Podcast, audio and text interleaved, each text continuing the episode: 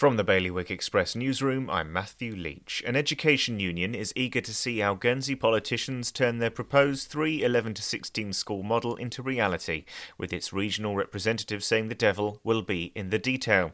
ESC announced yesterday that it's leaning towards an 11 to 16 school model with a single sixth form centre on the same site as the Guernsey Institute. Elsewhere, a panel of Jersey politicians is attempting to put the brakes on the government's plans for multi million new HQ at Cyril Le Marchand House amid concerns that the proposals haven't been properly thought through. A Jersey gallery owner has shared his £14 million vision to turn an ageing former hotel at Millbrook Park into a five star art themed establishment, complete with cooking school and spa.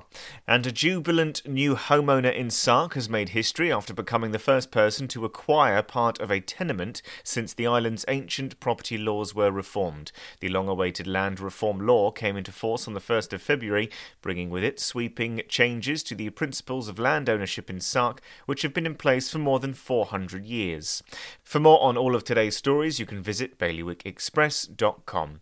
Your weather today is going to remain sunny, becoming cloudier this evening. Wind will be a westerly light force 2 to 3, and there'll be a top temperature of 11 degrees. And that's Bailiwick Radio News, sponsored by smarterliving.je.